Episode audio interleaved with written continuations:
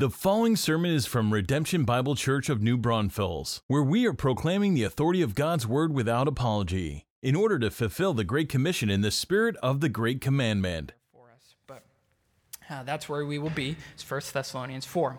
Did you know, as we get into this, did you know that God has a plan for your life? Yes, yours.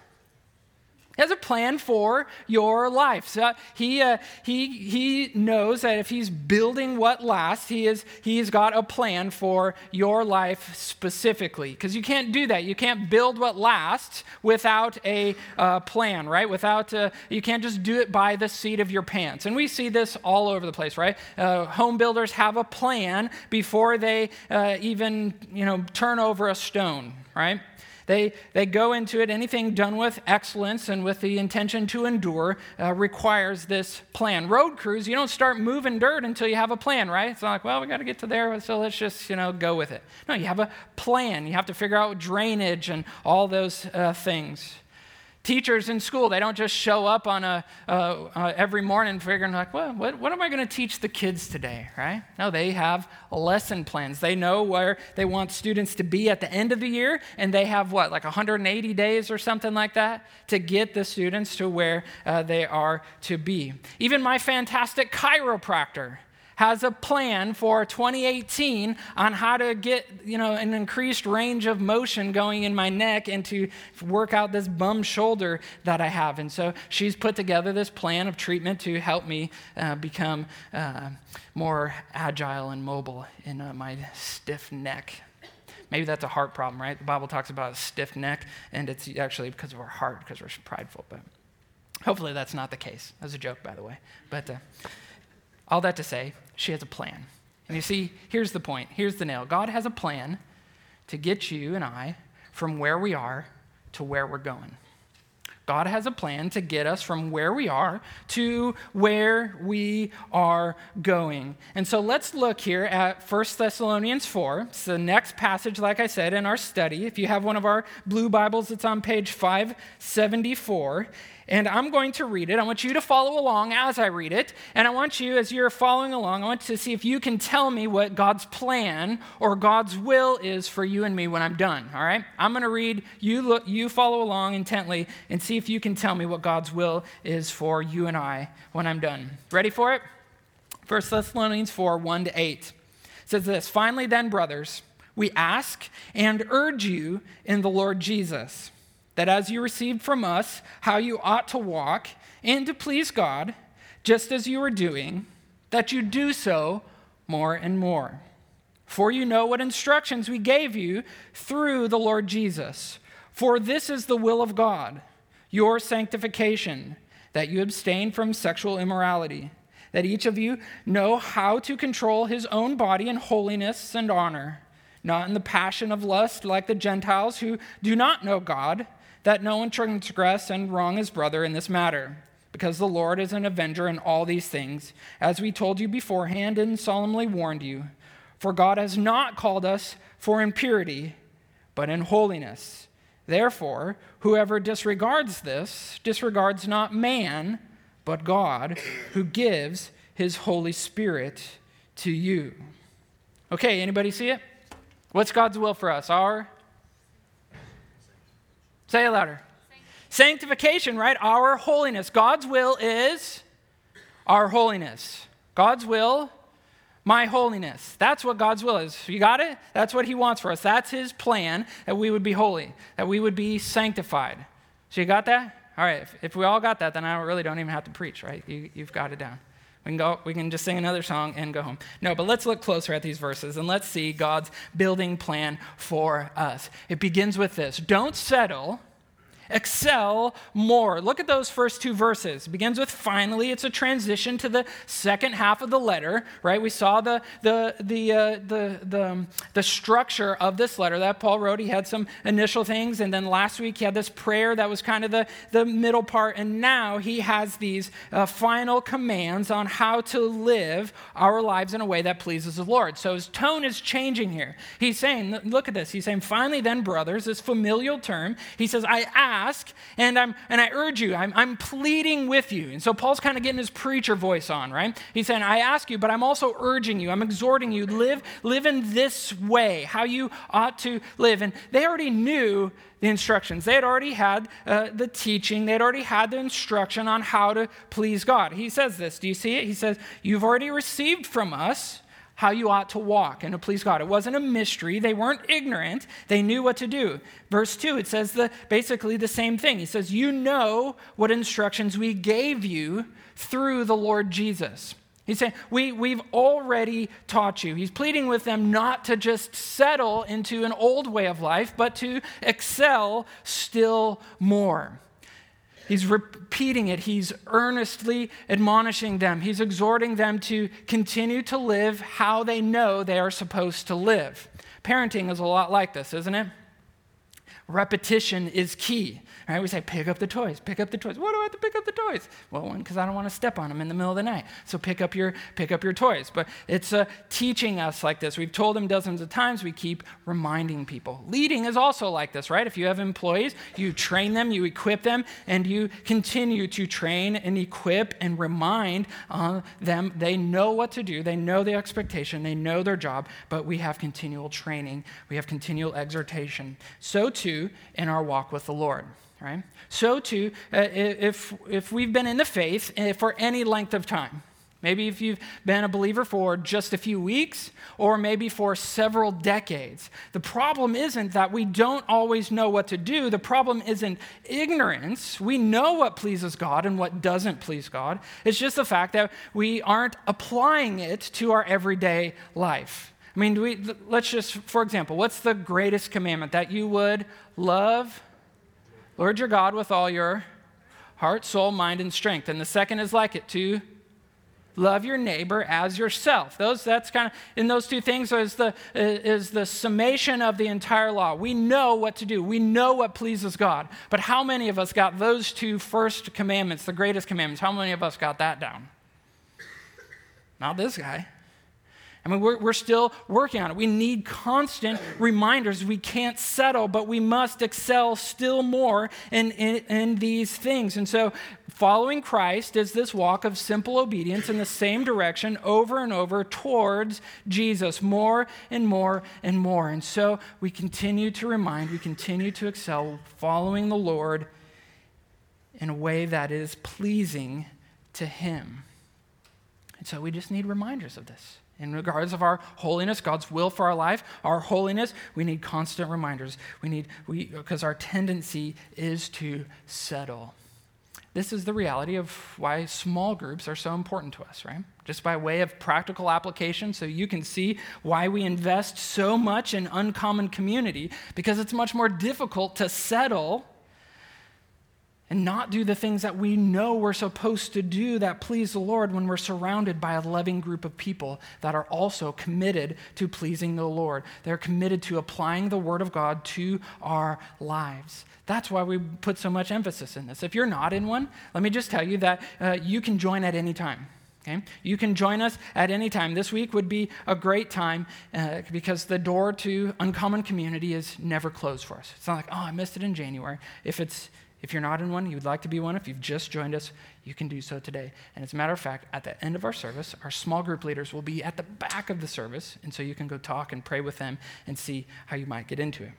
But that's just a practical application of this big point. We can't settle, we have to excel still more in our holiness because God has a plan to get us from where we are to where we are going, and we're not in it alone. We can excel still more in it together. We can excel still more. Furthermore, let's look at verse 3 here. Here's the meat, really, of our passage now.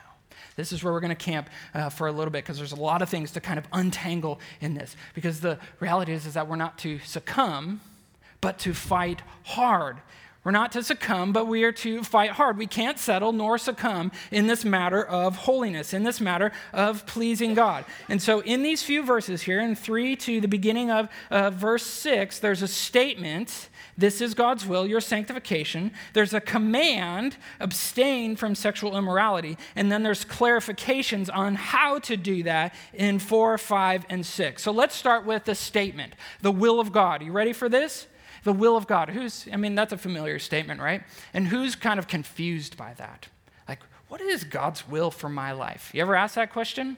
Maybe you've been at a crossroads, you had a decision to make. You're like, hmm, should I take this job or should I not? What's God's will for my life? Should I marry this person or should I not? Should I go to this restaurant or not? Right? There's, there can be confusion as to what is God's will for our life. And we've muddied the waters. Let's just be honest, philosophically speaking, and all these things, we have uh, muddied the waters. But the Bible is pretty clear on what it is. We've muddied it, but the Bible is clear. Just do a simple like search in your Bible app for will of God or will of the Lord, and it, only a few verses really come up.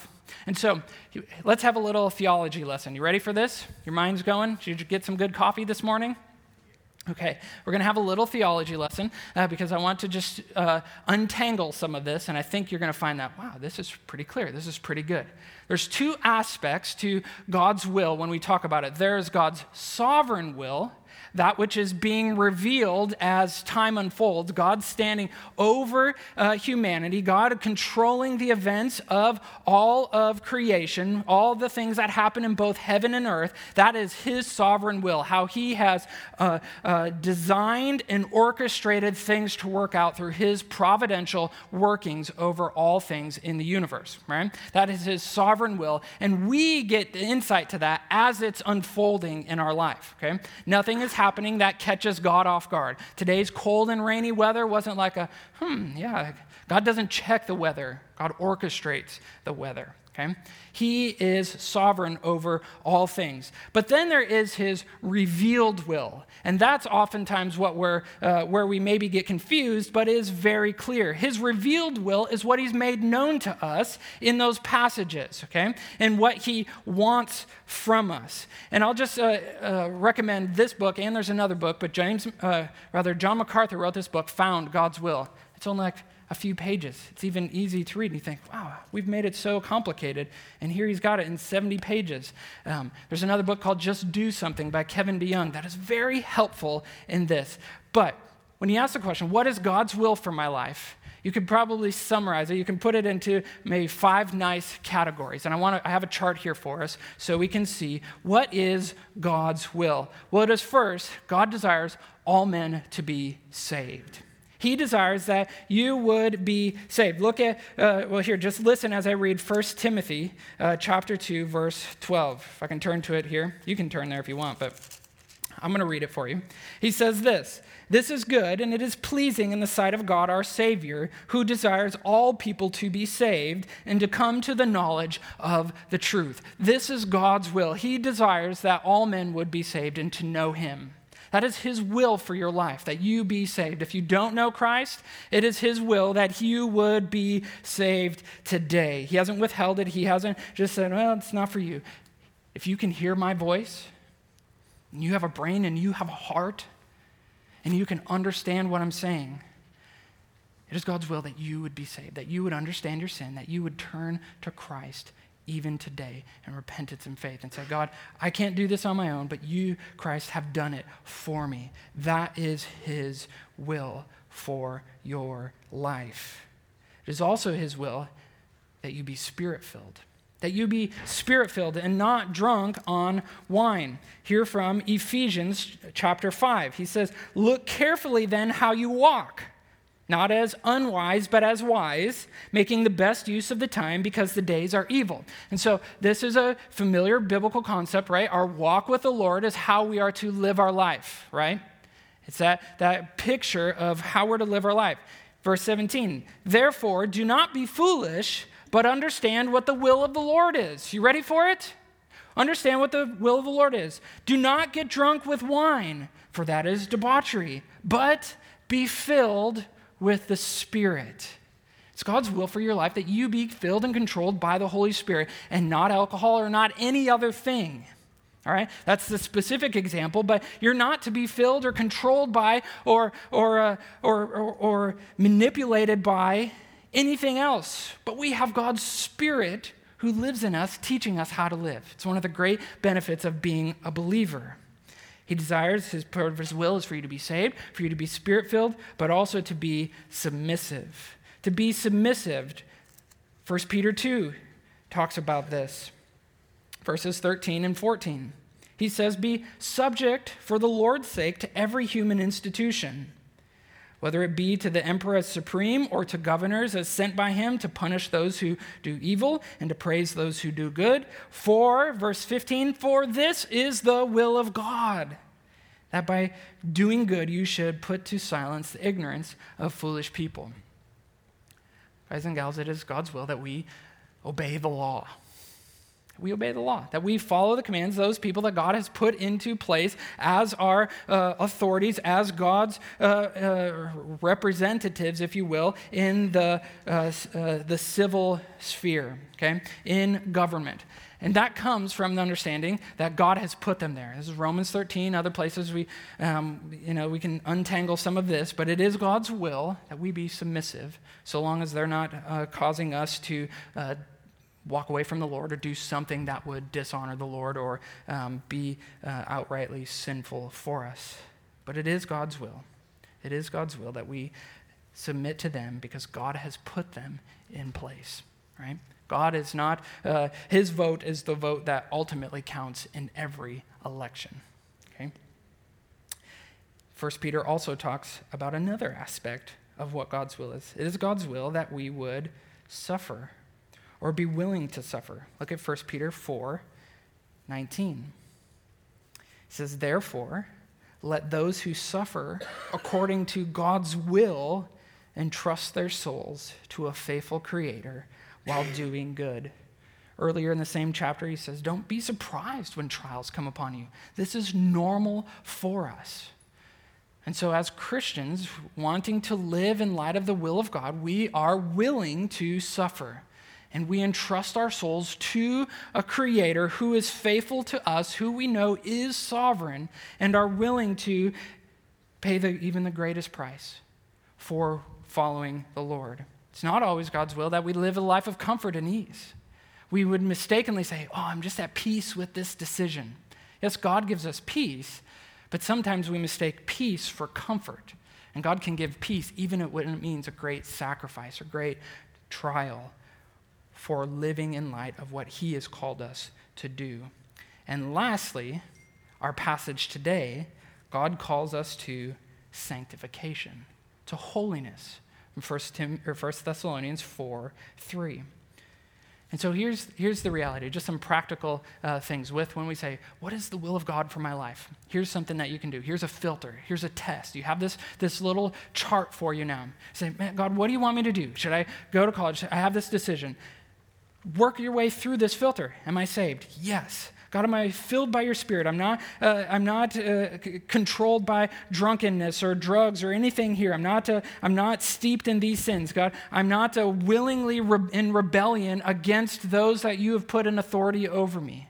Okay, I'm not in those things. Okay, I'm God, I'm willing to suffer. I'll do what it takes, even if it's hard. God, this is my heart. God, I want to be holy. I want to be pure. I'm not living in an immoral relationship. I want to follow you. If you can check all of those boxes, then follow the advice of, of the psalmist in Psalm 37 4. Delight yourself in the Lord, in his will, doing living your life and doing the things that he has called you to do that please him then he says, Delight yourself in the Lord, and he'll give you the desires of your heart. What do you want to do?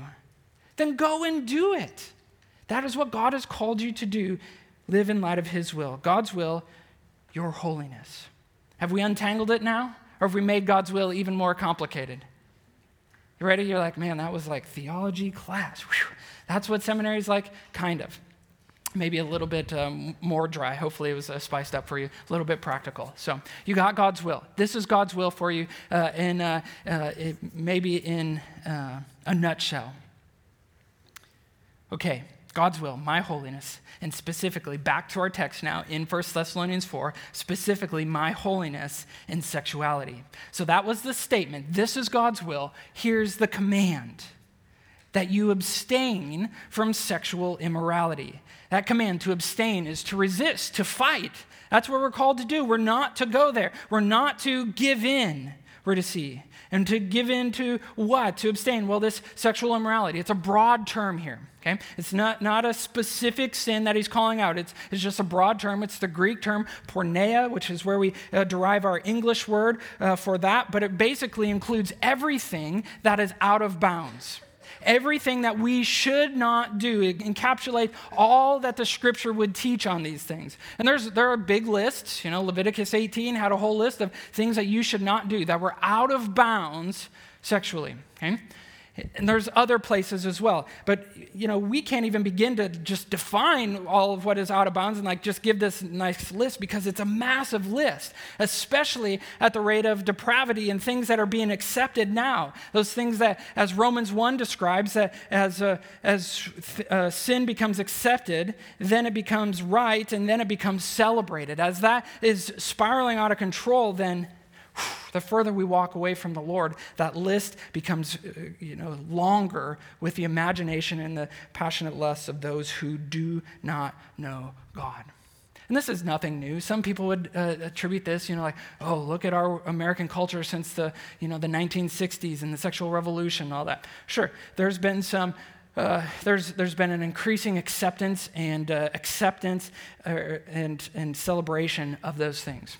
But it's, this has really just been a problem since day one. Well, maybe not day one, since day one of sin entering the world, right?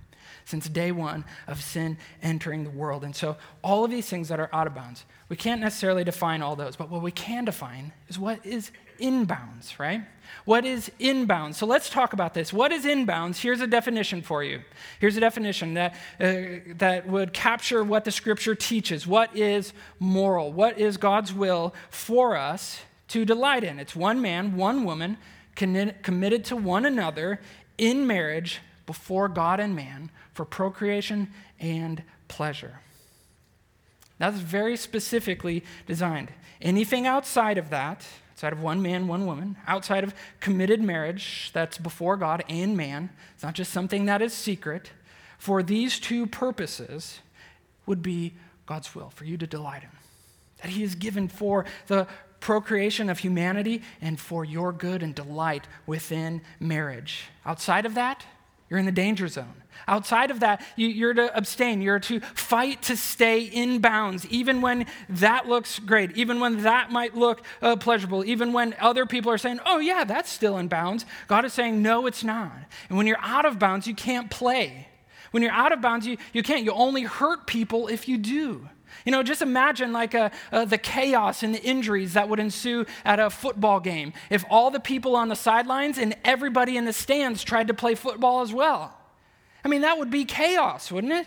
Imagine the injuries, those things that would happen. But God gives us these boundaries to protect us for our good and for His glory. God has designed us so that when we live as He calls us to in holiness, that this is best for us. This is best for us. When you're in bounds, play night and day. This is great. God has given it to us for our good. But verses 4 and 6 now clarify the boundaries even a little bit more. Verse 4, look here what he says. He, he says, Don't sneak out of bounds in these ways. Don't, don't, if you're out of control, verse 4, if you're out of control, that's out of bounds. Self control is a what? It's a fruit of the Spirit, isn't it? Galatians 5. Self control, that the ability to restrain ourselves is a fruit of the Spirit. And so if you're out of control, you just have this uh, passionate desire that you're trying to go after, that's not God's will. That's not God's will. Don't, you need to restrain yourself, you need to have control. We have the fruit of the Spirit. But also, if it looks like the world, verse 5, that is not that that is also out of bounds. If just because the world says it, just because a book has been written or a movie trilogy or something has popularized this, doesn't make it right. Doesn't make it right. If it looks like the world, you should probably be a little worried. He says, Don't do it. Look at verse 5. He says, Not in the passion of lust like the Gentiles who do not know God. Just because those Gentiles is just a broad term for unbelievers, okay? He's saying if, if it looks like that, warning lights. It's out of bounds. You're getting, you're getting out of bounds. Because what? We know God, don't we? We know God. Believers know God. And so we don't take our cues from what is acceptable in culture. We take our cues from the Lord. What He has said is good. Unbelievers can't please God. Unbelievers can't control themselves apart from God's common grace and His restraint in their life. We don't live like that. However, we live to please the Lord, even if it is unpopular. Even if it is unpopular, we don't take our cues from that. Ours is to look like what the Bible would teach us. But look at verse 6 as well. It's not to be selfish. Not to be selfish. He says, not in the passion of lust like those, and that no one would transgress and wrong his brother in this matter.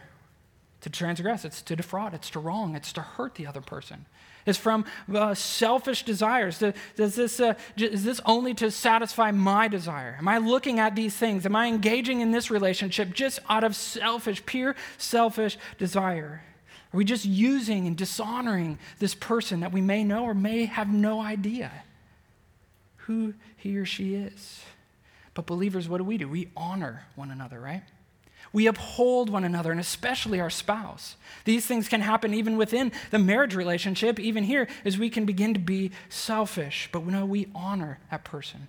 Whether it's our spouse, a future spouse, or somebody that we don't know. As a human being created in the image of God, we honor one another.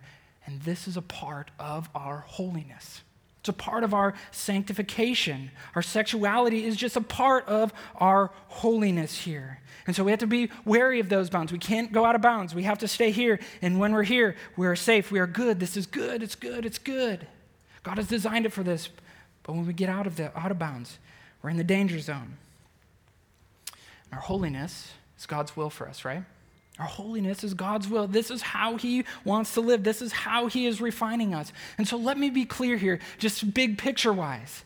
This is a gospel issue. This is a gospel issue because it's talking about God's will, our sanctification, our holiness. Then what we believe about sexuality reveals what we believe about the gospel, right? Walk with me here through this. Ephesians 5, Colossians 3. What does it talk about the marriage relationship is like? It's a picture of Christ's love for the church, right?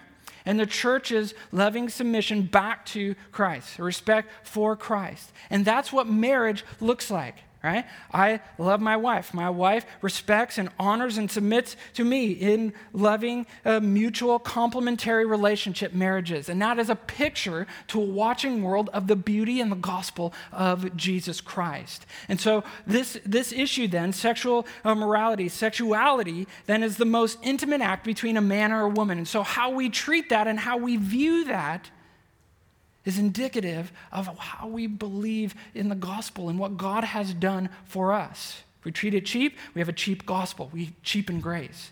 If we treat it with honor, we have a great and glorious gospel. It's a gospel issue.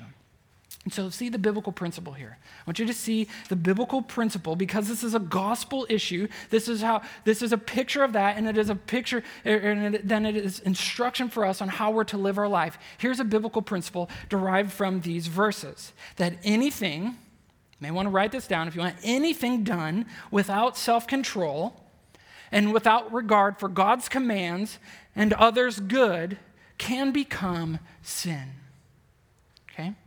It's not that all sexuality is, is wrong. You saw what is in bounds, you know what God has said is good. But anything without self control and without regard for God's commands and another's good can become sin. This is a principle for all of life. It's a principle for sexuality. It's a principle for our money right?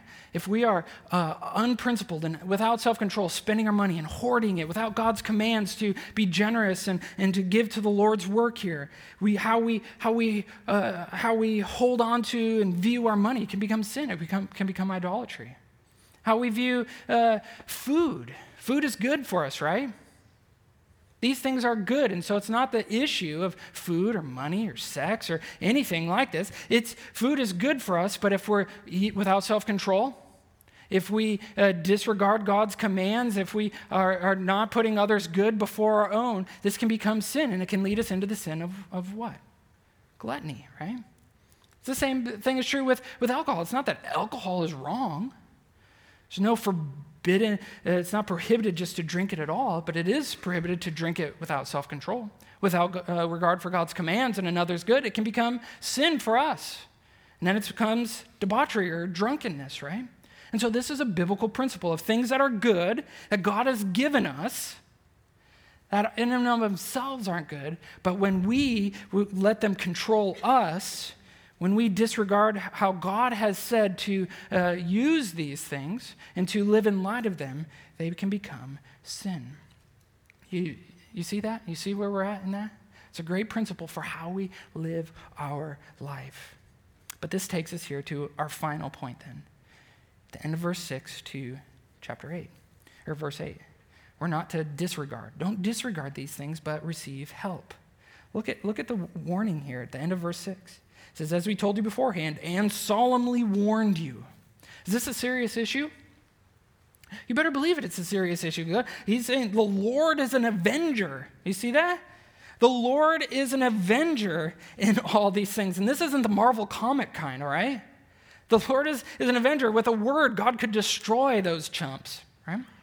God is an avenger. You're not disregarding my instruction or your parents' instruction or your friend's instruction or your small group leader's instruction by, uh, by disregarding these things. You're disregarding the Lord. His will, he is clear about what His will is, what His plan is, how you will be sanctified. He's clear about how you will be made holy and please Him and set apart. How you will, like He said in verse uh, or chapter three of verse 13, how your heart will be established blameless in holiness holiness when he returns to take you home. God has not called us to impurity, but to what? To holiness.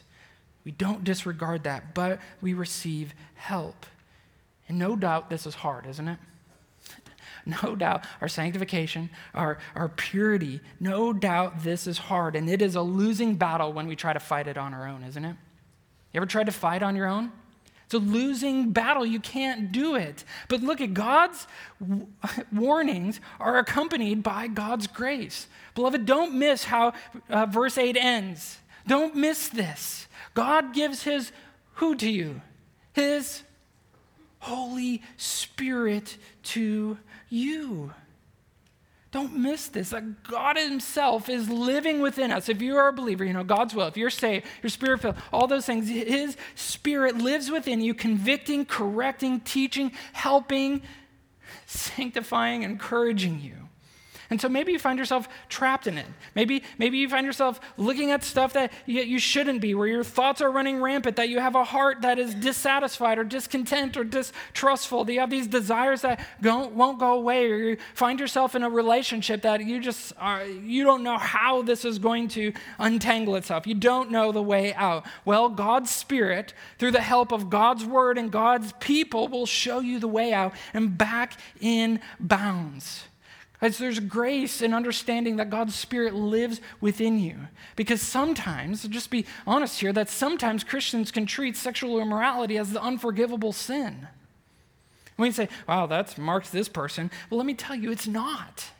It's, it, God is serious. Don't hear me like minimizing this by any means. We're not to trifle with the Lord, but there is grace here. God isn't joking around. However, this doesn't exempt you from mercy. This doesn't exempt you from God's grace. It doesn't define you. You're not an addict or an adulterer. This isn't something that has to hang around you if you give it to the Lord. Sure, there may be consequences or whatever, but if you make the hard but right decision to follow in His will, God's grace and mercy are yours. Amen? Amen. We can come to the Lord. It's not like it's unforgivable, it's not like this has to define us forever but you can be free of it. It doesn't have to be a stronghold, it doesn't have to be something that dogs your days all the rest of your life. God's Spirit is in you. God's Spirit is convicting you if you would give it to the Lord, if you would trust Him in this. You say, God, I want to walk in your will. I want to be sanctified. I want to be more like Christ. I want to follow your plan. Here I am today. I want to get to where I'm going. I know that you have outlined steps for me to do that. I want to walk in obedience, but help me do that. I want to follow you. Well, if you need help in this area, even today, just specifically, if God's Spirit's working in you and you want prayer, you want to talk to somebody about it, our small group leaders, like I said, are going to be at the back of, of the service at, the, at our closing song. We're going to be back there at the, at the back, closing song through as long as anybody would need prayer.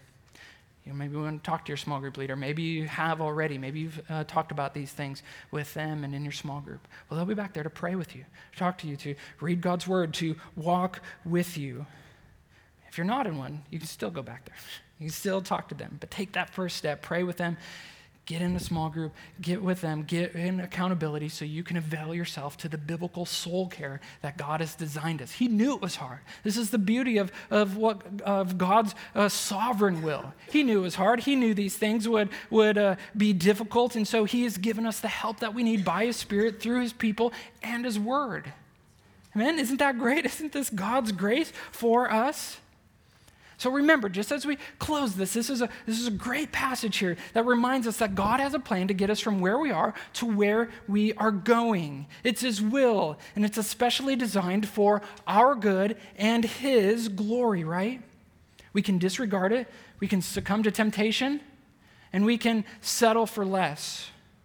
Or we can receive help, we can fight hard, and we can excel still more as then his sovereign plan, his sovereign will unfolds, and we head towards heaven.